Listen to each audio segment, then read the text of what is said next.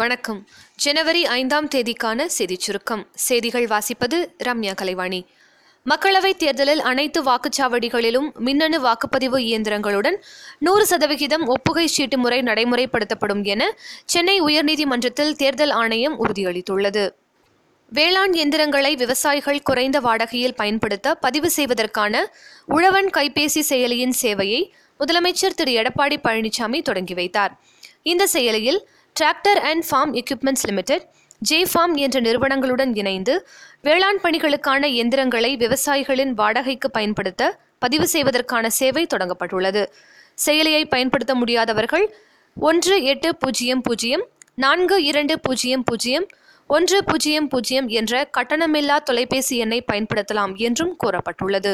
ஜாக்டோ ஜியோ வேலைநிறுத்த போராட்டத்தில் பங்கேற்ற ஆசிரியர்களின் விவரங்களை உடனடியாக இணையதளத்தில் பதிவேற்றம் செய்ய அனைத்து மாவட்ட முதன்மை கல்வி அலுவலர்களுக்கும் பள்ளிக்கல்வித்துறை இயக்குநர் திரு. ராமேஸ்வர முருகன் உத்தரவிட்டுள்ளார்.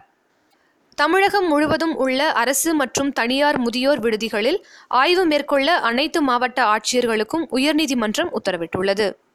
சிப்காட் சார்பில் திருப்பூர் மாவட்டம் நெருப்பெரிசல் கிராமத்தில் எட்டு கோடியே ஐந்து லட்சம் ரூபாய் மதிப்பிலான பணிபுரியும் பெண்களுக்கான தங்கும் விடுதியை காணொலி காட்சி மூலம் முதலமைச்சர் திரு. எடப்பாடி பழனிசாமி திறந்து வைத்தார்.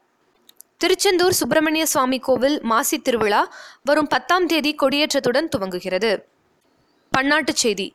சீன புத்தாண்டு தொடங்கியுள்ள நிலையில் சீனா மட்டுமின்றி உலகின் பல்வேறு நாடுகளில் உள்ள சீன மக்கள் கோலாகலமாக கொண்டாடி வருகின்றனர். விளையாட்டுச் செய்திகள். வெலிங்டனில் நாளை தொடங்கும் இருபது ஓவர் கிரிக்கெட் தொடரின் முதல் ஆட்டத்தில் இந்திய நியூசிலாந்து அணிகள் பலப்பரீட்சை நடத்துகின்றன.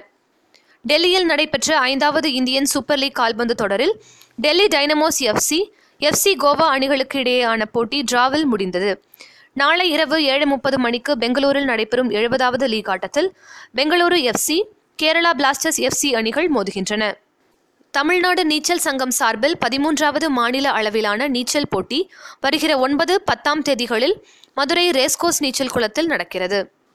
வானிலை அறிக்கை. மத்திய இந்திய பெருங்கடல் மற்றும் தென்மேற்கு வங்கக்கடலை ஒட்டியுள்ள பகுதிகளில் குறைந்த காற்றழுத்த தாழ்வு நிலை ஏற்பட்டுள்ளதால் தென் தமிழக மாவட்டங்களில் ஓரிரு இடங்களில் மழை பெய்ய வாய்ப்புள்ளதாக சென்னை வானிலை ஆய்வு மையம் தெரிவித்துள்ளது. நாளைய சிறப்பு. கான் அப்துல் கஃபார் கானின் பிறந்த தினம் மற்றும் மோதிலால் நேருவின் நினைவு தினம். இத்துடன் இன்றைய செய்தியறிக்கை நிறைவு பெறுகிறது. மீண்டும் நாளை சந்திப்போம்.